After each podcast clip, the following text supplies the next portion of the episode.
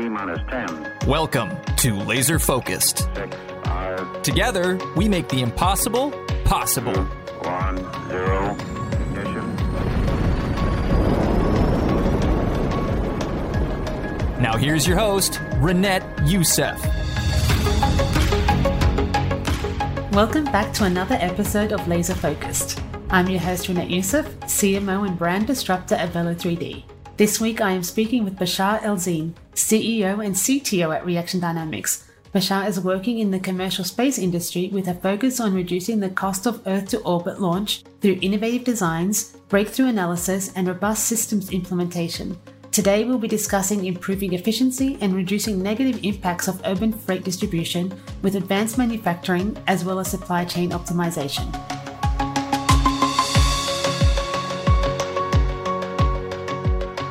So welcome, Bachar. So great to have you on the show today. Thank you. Well, thank you for inviting us. Of course. First thing first, how did you make your way to aerospace? In my case, it's always been a dream. I always wanted to build rockets since I think I was 13. Wow. Like it's one of these childhood dreams, and you keep pushing until you have something that works out. So it's been I have been pretty blessed to know pretty early what I wanted to do, and never changed since I think I said, I want to build rockets. That's amazing. I love it when somebody knows what they want to do and their career path follows. You're both the CEO and CTO of Reaction Dynamics, and you are building something very exciting. Can you tell us a little bit more about what you're currently doing now? Yes. So Reaction Dynamics is a company that stands on the crossroads of clean tech, but most importantly, new space. The reason why we mentioned clean tech is really what makes us different from all the other companies that are trying to build launch vehicles is that we use hybrid rocket engines. Hybrid rocket engines are characteristically simpler than your typical liquid-fueled rocket engines, have much less components. So that means you need much less machining operations, much less manufacturing. So your carbon footprint is really reduced. On top of that, as a company, we have the possibility of using recycled plastic as a fuel to propel our vehicles. And yes, so this is kind of what makes us different. Our goal is to be able to offer launch services at a fairly affordable cost to our customers while being the cleanest and the greenest company. Amazing. So what are the performance or practical benefits of being a hybrid approach or having a hybrid approach? One of the key advantages of using a hybrid, it's really hybrids will not replace liquid-fueled rocket engines. It's not going to have the same performance. You can be really close, but it's really simplicity. Mm-hmm. A typical hybrid rocket engine will not require a turbopump. It will not require all the complexity that goes into building the turbo pressurization system that you need to feed in the fuel and the oxidizer and the combustion chamber. A hybrid rocket engine is really super simple. There's very few moving parts, but they have their problems, they have their issues, and these are the issues that you manage to solve as a company. Hybrids have been around since the 30s. Okay. We didn't invent hybrid rocket propulsion. But hybrids have had issues where you can really run your engine at peak efficiency only for a few seconds. You have some combustion dynamic issues. You have a shift in your oxidizer fuel ratio, so you start losing performance. And there's also other problems. I can talk about that for hours and hours. But this is why hybrids have not been used as a way to launch satellites into orbit, because of that performance limitation, because of all the other issues that revolve around hybrids. So by being able to solve those problems, you can literally open the gates of using hybrids for a lot of applications, including orbital launch. So one of the key advantages why we should care about hybrids, they're much simpler than liquids. They're much less failure prone than liquids, much more reliable because there's really very few moving parts. If you can really figure out how it works and how you can make it work, you can have a system that is supremely reliable, very safe. So, detonation is not a common failure mode in a hybrid as opposed to solids and liquids. So there's some of these advantages. And also, by using the right manufacturing technologies, you can really add the layer of simplicity. You can enhance the simplicity of hybrid, which is something that we managed to do successfully by leveraging the manufacturing solution offered by Velo3D. Okay. Is it also more cost effective because there's less parts to manufacture? Absolutely. Okay. Absolutely. Our rocket engines, when compared to liquid-fueled rocket engine counterparts, cost about one order of magnitude less to manufacture with the same performance thresholds. Okay. So we're able to do the same engines for 1/10 to 1/20 of the cost.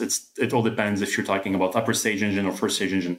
But yes, that extra simplicity that comes with using hybrids means that you can reduce your cost dramatically. You know, I don't need to develop, qualify, and test your turbopump.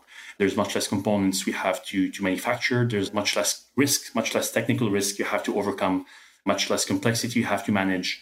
The thermodynamic cycles are much easier with a hybrid to understand, to manage properly. So that means your cost is reduced dramatically. So what we're trying to offer, there's a lot of companies trying to offer launch services, and a lot of them are very successful. But if you have a small satellite, you're kind of between a rock and a hard place. You can have a rideshare where you will be launching your satellite on a SpaceX rocket. You end up going to the cheap, the price is really cheap. You have a really good price per kilo, but you're not launching on the optimal orbit. You're not going to, you don't really control your scheduling because there's other companies launching, there's other satellites. So it's a bit like taking the bus. The other option is you can have dedicated launch. You can have your own rocket with some of the competitors we're talking about, and you control your scheduling, control the timeline, control the orbit. You go exactly where you want to go. But the problem is it's expensive. You know, it's like having your own limousine or your own taxi. So with what we're able to do, since our propulsion system is so affordable, that means we can have a launch technology that we can field that is really affordable. We're able to offer the convenience of a dedicated launch at a price point similar to rideshare. So it's a bit like having a taxi at the same price you'd pay, having a limousine at the same price you'd pay to have a bus ticket. You know, so this is kind of what's enabled by that simplicity. It's so awesome that you have clear differentiation so early as a startup. You know, lots of startups struggle to find that differentiation, but you managed to find it and explain it really clearly. Yeah. Well, we have been around for, I would say, the past 5 years. Yeah. But we have been really working in the shadows in stealth mode, simply because, you know, there's a lot of companies building launch vehicles. You don't want to be just another one. You want to be a company that has something to show for. Now that our rocket engines are being tested regularly on a full-scale basis, I think that gives us that extra credibility. When we say that we solve the problem of hybrids, it's not that it's something that's planned or we believe or we assume. It's there. The engines are being tested, they're operating.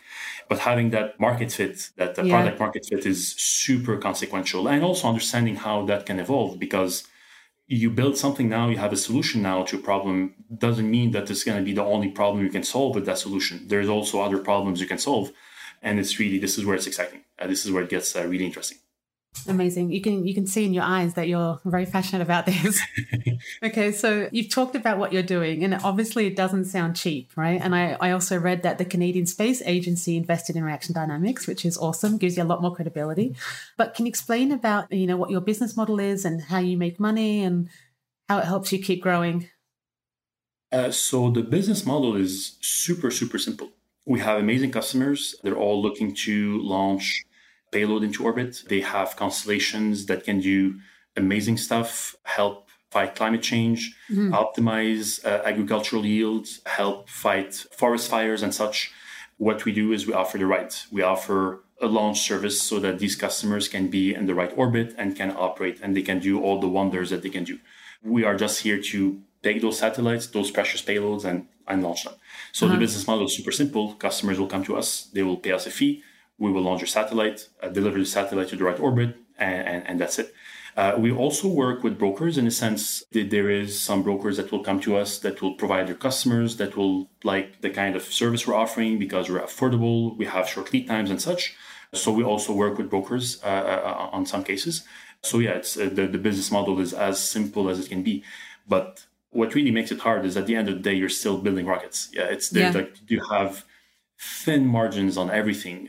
You have thin margins on performance. Your engine has to really run at high efficiency for long durations. Your structures have to be feather light. You have to have everything in place. Your guidance has to be efficient because you cannot afford to have extra delta V losses. You have to have, you know, minimize your gravity losses, minimize your aerodynamic losses. You have to have, like, everything has to be, and that's really, I would say, moreover, it's not only the fact that you have thin margins on performance, but everything in a rocket is coupled. If you're losing efficiency on the engine, that means this and this and that is affected. Like everything you do, everything where you're not 100% efficient, you end up losing payload mass. Okay. Your cost is increasing. So it's not your cost per kilo is increasing. But yeah, to answer your question in a very brief way, the business model is very simple. Customers will come to us, they will pay us a launch, they'll buy launches from us, we will take their satellite, integrate, launch, and that's it. And this is how we make money. For now, we're focusing on launch because this is where we offer the most value. But being able to have access to orbit is really something that's really precious. And something we're looking at is, we live in Canada. Canada do not have orbital launch capabilities. And our goal is to be the Canadian company that can provide launch to orbit to any company. We are focusing on the Canadian market first and foremost, because it is an underserved market when it comes to launch. Do we want to expand? Do we want to talk to U.S. customers? For sure. But we are focusing now on what we can do here in Canada. And as we move, these are going to be nice problems that we'll have to think about later on. So I was going to ask you, like, what is it like being a Canadian space company in an industry largely comprised of U.S. companies? Indeed. Are there challenges? Have you had to overcome any and learnings? I'd love to talk more about that. We've been really blessed and honored to receive as much support from the Canadian Space Agency as we did. In fact, we are the launch company that received the most support in Canadian history from the CSA. Amazing. We did receive a lot of support from other government agencies, both on the provincial and federal level. So this is really nothing to complain about. But on the other hand, where it's a bit harder, I would say, is on the funding. Investors in Canada do not necessarily have the expertise to understand how a rocket works. What are you doing, you know? And when I say expertise, you have a lot of really skilled mechanical engineers, aerospace engineers that end up becoming VCs. Doesn't mean they'll understand. Doesn't mean that they'll be able to have that judgment call saying, yes, this will work, this will not. So that's the technology aspect. There's the market. Not all VCs understand or believe or see that there's going to be literally explosive growth in the launch industry and the market of launching satellites. There's a lot of companies. There's in the 100-ish, 156 companies officially. I think it's more closer to 200 now. In the world. These are companies looking to launch satellites. So there is a lot of them, and not all of them will survive. In fact, I believe 10 tops will kind of stay there. So it's super fierce, super competitive. So when an investor invests, they will either make a leap of faith on technology because they know that the market is there, or they'll make a leap of faith on the market because you solved the technology, but never both. So here you're kind of in that position where you have to educate and convince your typical institutional investors about the merit of the technology, but you also have to tell them that, hey, there's a big market and we believe we can be one of those winners, even if there's 200 companies, some of them with much more funding. So this is really what makes it hard. And, Canadians are typically more conservative than our neighbors to the south. So it's a bit harder to get them. We've been really pleased with a lot of support that we've got from angel investors and early stage investors. But most of these are themselves engineers that ended up becoming entrepreneurs. They understand the struggles of starting a company. Even though they're not experts in rocketry, they understand how to manage a company, how to run a company, how to start a company. And they see that we're doing something right. And they do that. They have that leap of faith. But I would say where we've had harder times, it's really with institutional investors, because for a lot of reasons, I can talk about that for literally hours and hours. But on the other hand, it's harder, I would say, at the beginning. But once you start having some success, it's nice to be in Canada, because being that only launch company that can launch satellites in orbit in Canada will put us in a very interesting position as a strategic asset to our country. So this is something that really play in our favor, but you have to get there. So this is, you have to keep climbing and pushing.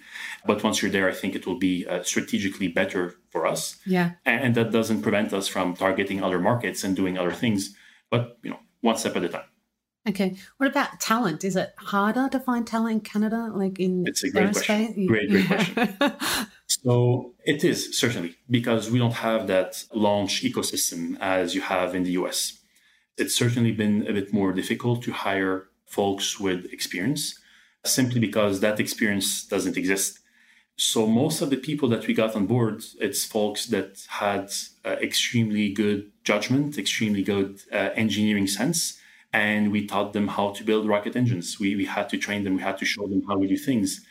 There's also some other expertise that you can, someone who built flight computers on airplanes, with a bit of training, they can kind of work on rockets. Someone who builds spacecraft, subsystems and components, with some training, you can really understand what you have to do. So we've had, I would say, a bit of hiring these days is really never easy for anyone.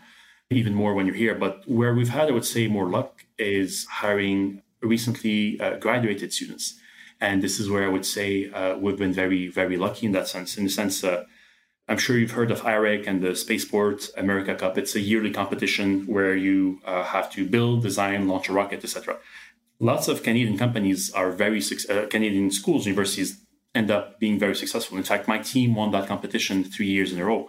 Oh, wow. But what happens is once you win that competition or you manage to do really well, there's really not much rocket companies in Canada where you can work it. We're one of their best choices. Basically, when they win those competitions, they all want to work at Reaction Dynamics because we are the company. So this is, I think, where we're able to pick top talent out of university. But it's also good to have people with some experience. So sometimes we have to hire from abroad, which is something we learn how to do. And yeah, it's got its challenges. Exactly. Yeah. There's plus and cons. Okay. So we also hear a lot about competitors, or you might not think they're competitors, like SpaceX and Rocket Lab and, of course, NASA. Where do you fit in with these big players? And do they actually help you in Canada, you know, because they're proving what they're doing? If it wasn't for SpaceX, we wouldn't exist. That's for sure. They showed that in the very, very, very competitive launch industry, if you're able to innovate the right way, you can have a very thriving business, which is something that was, unbelievable. And not only finding ways to build rockets cheaper, but finding ways to really change the equation, reusing and such, which is something that, power to them. They've done that. This is amazing work, and credit to Elon for pushing. So this is something where when we talk to investors, they can see a model that was very successful. So this is an interesting aspect. When we look at other companies, Astra, Rocket Lab and such, Rocket Lab was started in New Zealand, and having those folks pushing and having something that is, they're launching satellites in orbit. It's super impressive, knowing that New Zealand is not really known to be a powerhouse of aerospace, but they are creating the industry and the ecosystem around them. So this is really great inspiration to us, because when we talk to government officials here, they see that there's something that worked in the past. Of course, it helps. But on the other hand, these companies are also very strong, very dominant.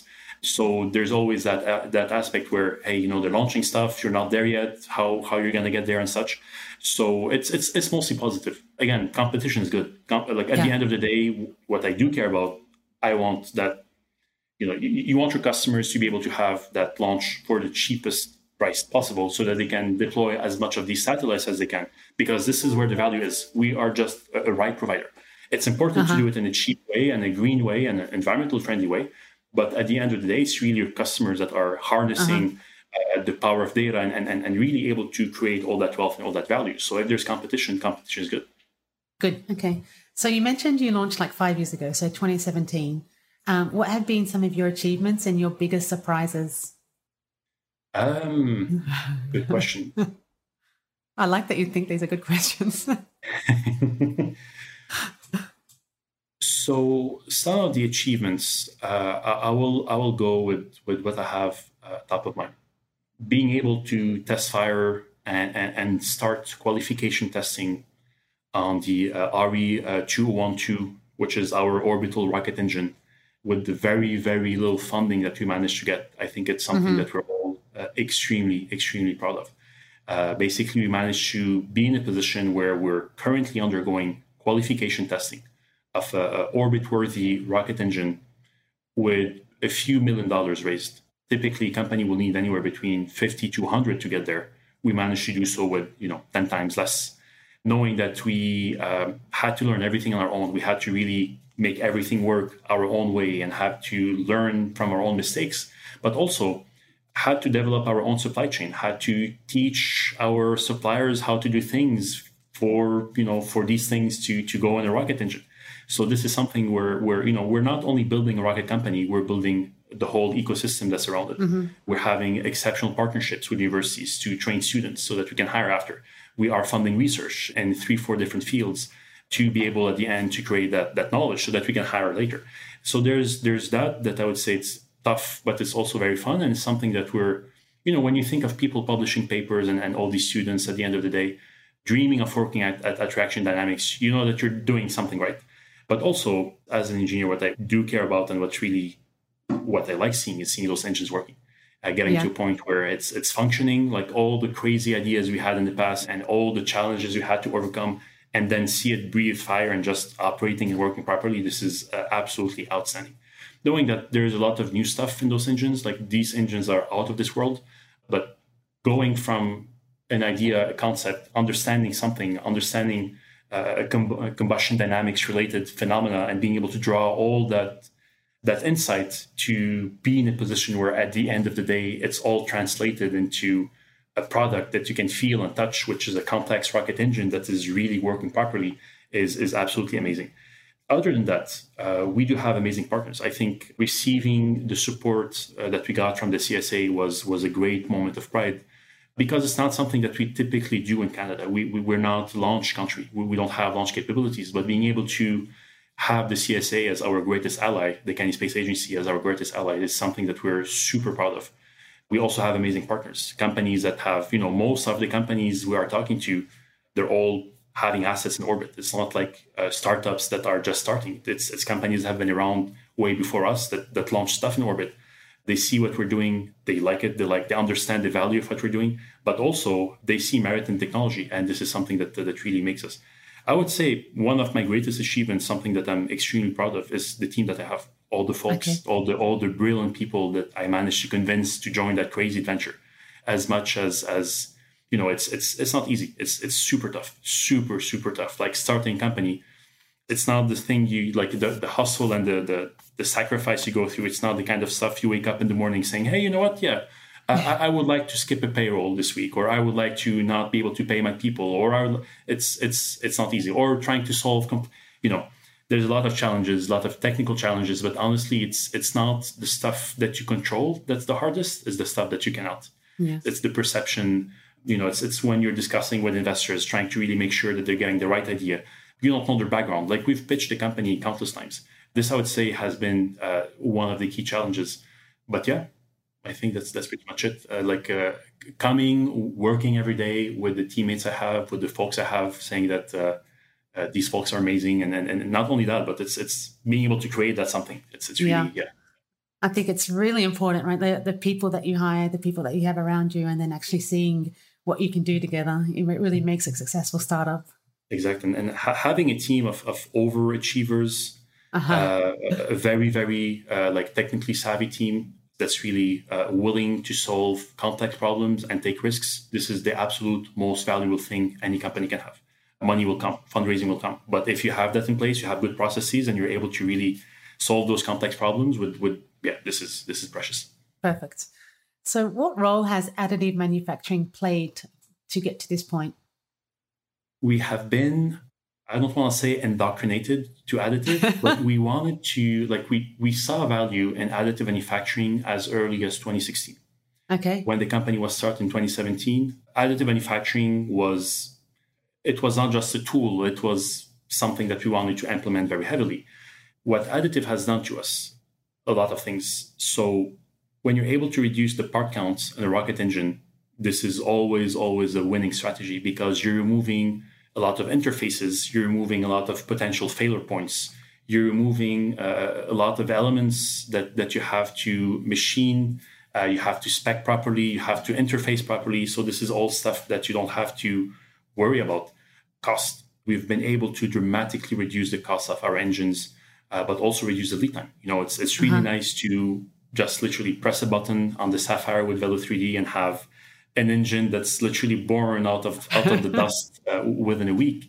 And here you have it. You have literally after that 2 machining operations and you're good to go. Orbital class rocket engine. You mate it with the combustion chamber and off you go. You can have something that's literally efficient enough, cheap enough, high performance enough to propel a rocket to go to orbit.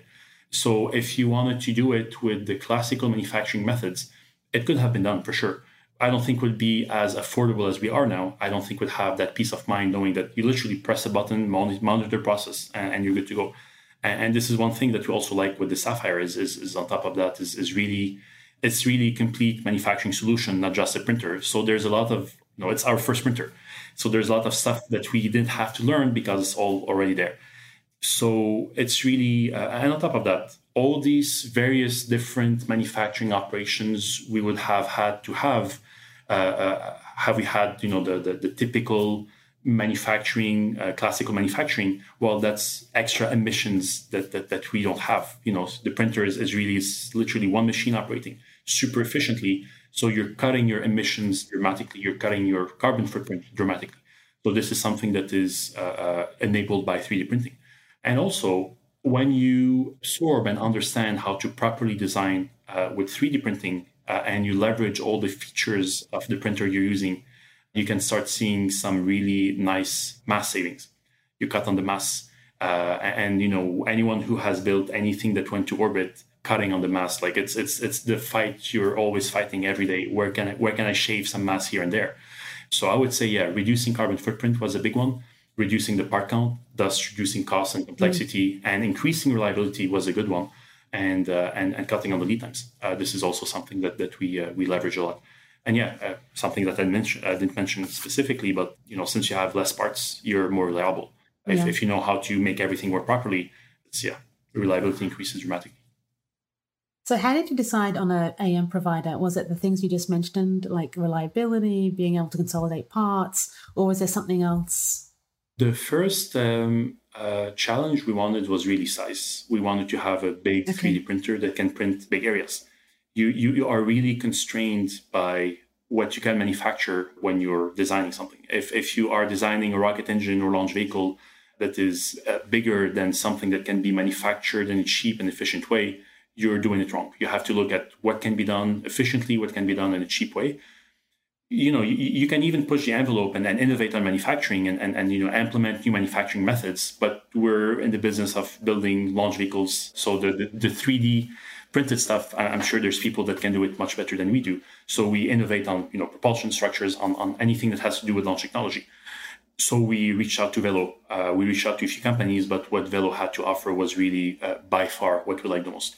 It's really the overall solution that they can bring forth. It's the simplicity of the use of that printer, but also being able to have a 0 degree angle overhang. That is something that we leveraged dramatically to cut the mass. We managed to cut the mass in a crazy way because of that feature. I don't want to say as stupid as it is, but this was something that was big for us. We hear it a lot. We hear that a lot, actually. So it's not stupid. So we've heard from other guests in aerospace that getting to space takes a lot of planning and execution. How do you look to optimize your supply chain while actively manufacturing your parts? So as a company, we're trying to be as much as we can vertically integrated. Okay. Having that printer means there's 5-6 machines you don't need to buy anymore. So if you want to be vertically integrated, well, you have to be mindful of all the equipment you have to acquire, all the expertise you have to have in place to be able to manufacture everything. So that printer was really a very elegant solution in the sense you think of your manufacturing from the standpoint of what needs to be done before and after printing. And the remaining elements that we need to look at, it's something that industry here can provide. Of course, we are making our own pressure vessels, we're making our own.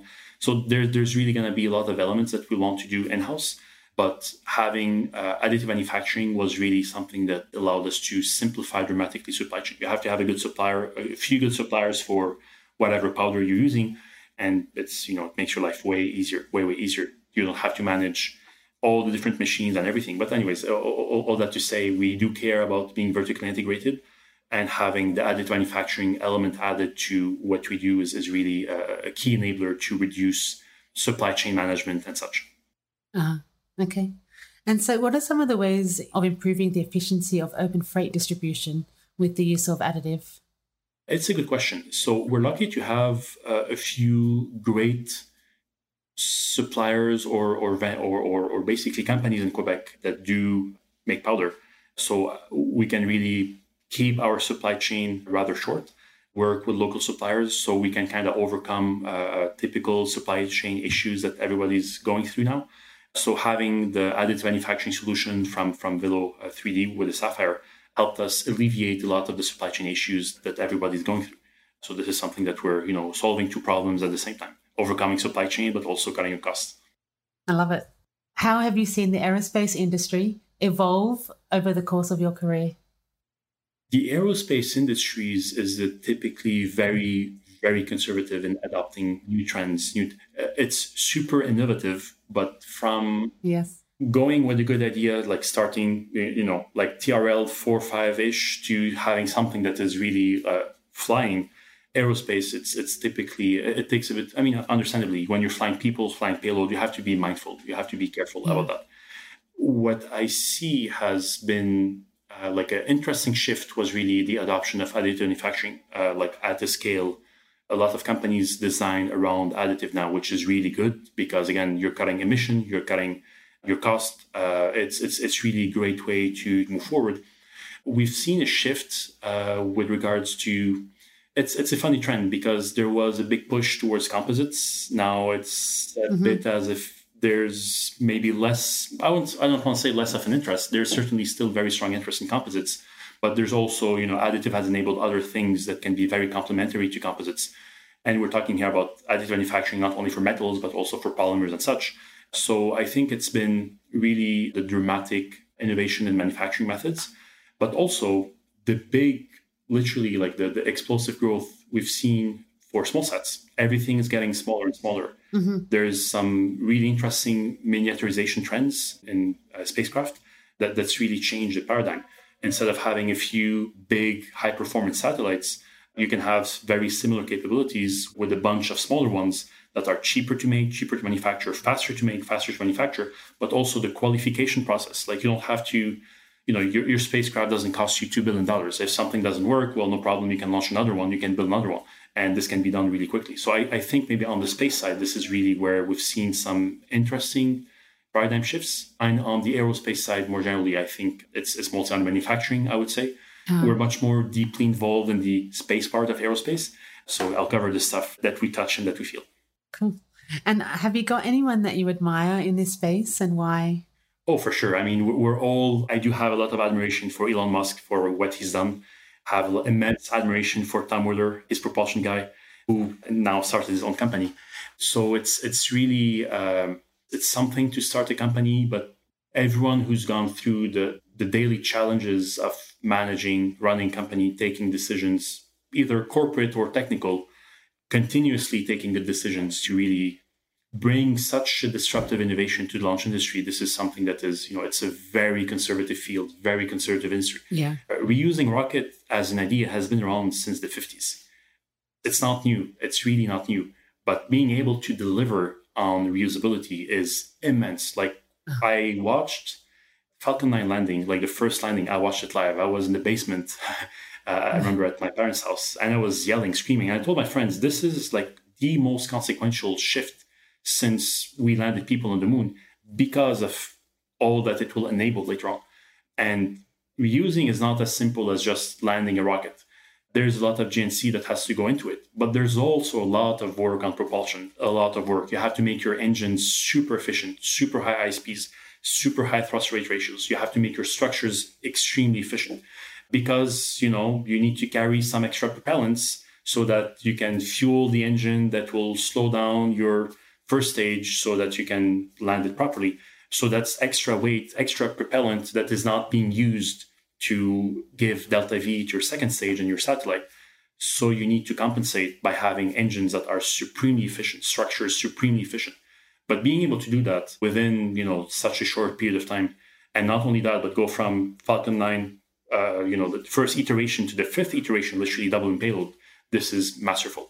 So I do have a lot of admiration for Elon, the team that he has. I like Tom a lot when he used to be at SpaceX. Even now, and it hasn't changed. Yeah, so I think of SpaceX first. There's also a lot of other interesting people that I admire that are more on the spacecraft field, more on the satellite field and such. But I'm a rocket guy, so I think of rockets. Yeah. So what are some of the important lessons you've learned up until now? A lot. Really, really a lot of stuff. I would say no matter how hard you think it is, it's going to be harder. Wow. It's always going to be, there's always going to be something. But, you know, I also learned the virtue of tenacity. It's really no matter how many times you fail, but it's really finding the strength, finding the fortitude to stand up and keep moving forward. Because if it was easy, everybody would start, you know, rocket companies. Everybody Exactly. would start companies at short. But, you know, when you're building a rocket company, there's so many challenges, like technology is hard, everything is costly, everything expensive, everything is so competitive. sometimes I wonder, like, why there's so many people trying to build rockets. Like, it's really not the more profitable segments in the space industry. Yeah, there's so many, but because it's solving those problems are so exciting. Uh-huh. And there's really something I tell a lot of my friends, you're going to have a fever. Once you work on a rocket engine and you test fire it for the first time, there's no way back. This is what you want to do for the rest of your life. Like, you've seen something work. You've given literally life to bits of metal. So once you're there and once you make it successfully run, you don't want to do. So this is why I understand where there's like 200 companies, knowing that there's only 5% of these companies that will make it, even less in my opinion. So this is why I think it's exciting. It's really very interesting field. But all that to say, it's important to really have grit when starting company. When you're doing anything that's difficult, I think grit is really the most important skill you can have. And of course, you have to have the ability to make good decisions. But being able to have that ability to pick up the parts and keep moving forward, even after you fail, that will help you develop judgment. Because if you fail once, fail twice, you gain all that experience, you gain all that knowledge. But you knowing that you can stand up again and keep pushing and pushing and pushing is really a strong. It's a good confident booster, knowing that you can, what you do, you'll find a way to make it work. So there's, this is, I would say, like it's more important than funding. It's more important. And having judgment is super, super important. That comes from experience for sure. That comes from failure, failing, a lot of times, often, but also failing very early. On the engineering processes and R&D processes, I can talk about that for days and days, all the things that we learned and all the things we had in mind when we started the company, but that we realized we have to improve or adjust and all the processes you have to put in place. Yet, on the other hand, you wanted to still, like, you don't want to have your people burdened by processes, but you need to have a way to trace when there's mistakes, when there's errors, how you're utilizing those resources, and are you really utilizing those resources and what's the highest priority. Anyways, it's a really big discussion that we can cover there. What would you have done differently? Honestly, nothing. Anything? Yeah. Okay. Absolutely nothing. That's amazing. I think I would have there's a few things that you can maybe wonder, maybe doing this or doing that would have been. But I think each one of these things led us to something that was good because we had the grit and we had the tenacity to keep pushing as a team. And you learn from your failure. Like, everything that we did, every time that we failed, every screw up that we had, we learned something from it that was really precious, that we managed to leverage and harness when we needed it. You learned something, but that something literally saved your company 2 years later. So if I had to do, I would change nothing. It's fine. The pain is fine. The whole sacrifice and everything, it's all okay. It's part of the ride. And how do you make sure that you're disseminating these learnings? Like, I imagine at a startup where you're testing and breaking things and learning and making decisions, that you have to make sure that everybody's sort of learning. How do you do that? What's the kind of culture that you have?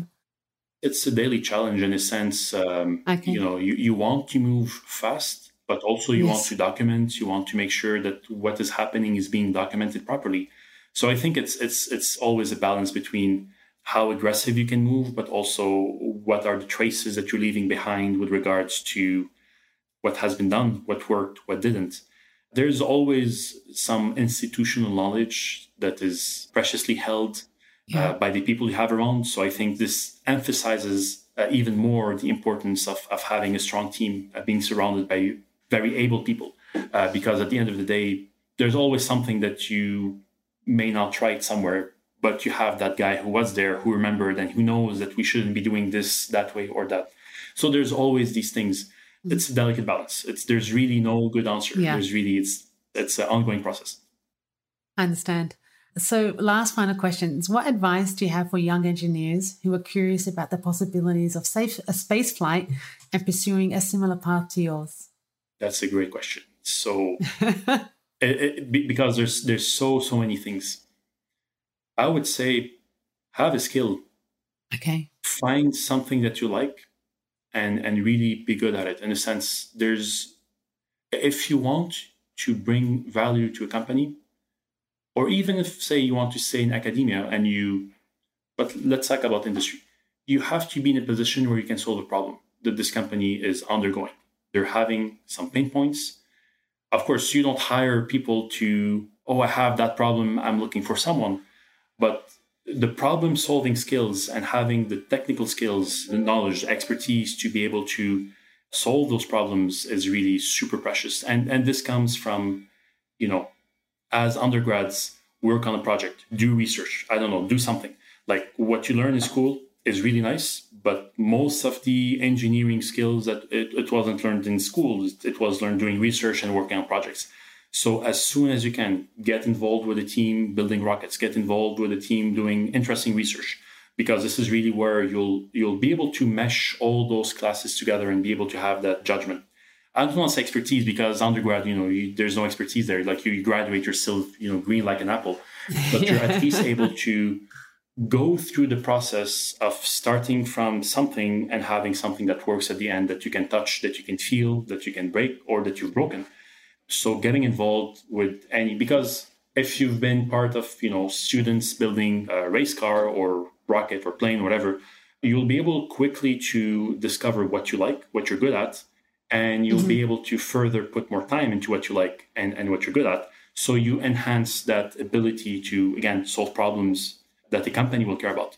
Because at the end of the day, you want to have folks that are able to work in a team, but are also skilled, that can really have good engineering judgment, that can innovate properly, and they're not afraid of failure. But also, you know, we'll do things properly. We'll be diligent enough to just do a scientific process when you're designing stuff, not just, yeah, let's do it that way, and if it breaks, who cares?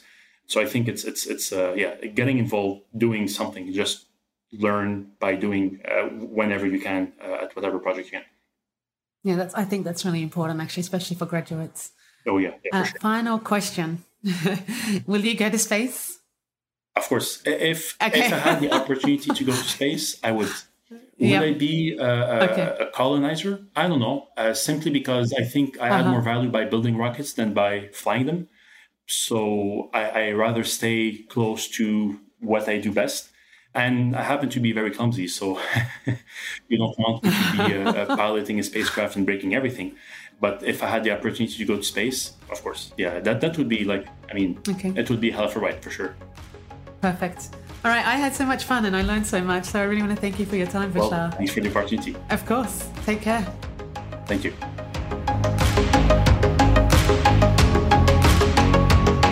I want to thank Bachar for taking the time to come on the show today to talk about improving efficiency and reducing negative impacts of urban freight distribution with advanced manufacturing.